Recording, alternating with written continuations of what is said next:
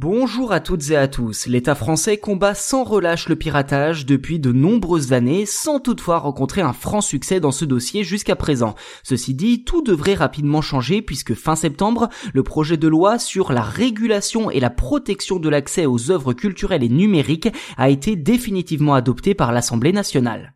La mesure phare de ce projet consiste à fusionner deux entités quelque peu démunies face au piratage, le Conseil supérieur de l'audiovisuel, CSA, et Adopi. Objectif de cette fusion, créer l'autorité de régulation de la communication audiovisuelle et numérique, ARCOM, une nouvelle entité au champ d'action beaucoup plus large. En clair, l'ARCOM aura le pouvoir d'accélérer les procédures à l'encontre des sites pirates.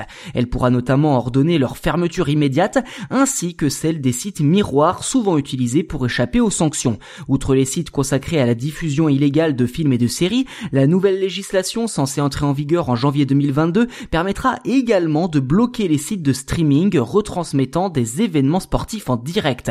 Dans le détail, les détenteurs de droits auront la possibilité de demander à ce que les sites ne soient plus référencés sur les moteurs de recherche et même d'exiger leur fermeture.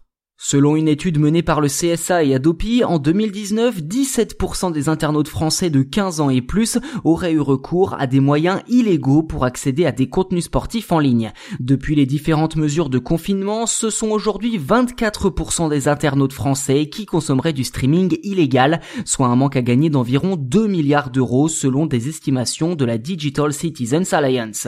Mauvaise nouvelle donc pour les pirates, mais un soulagement pour les ayants droit qui appellent à une réglementation plus marqué depuis des années.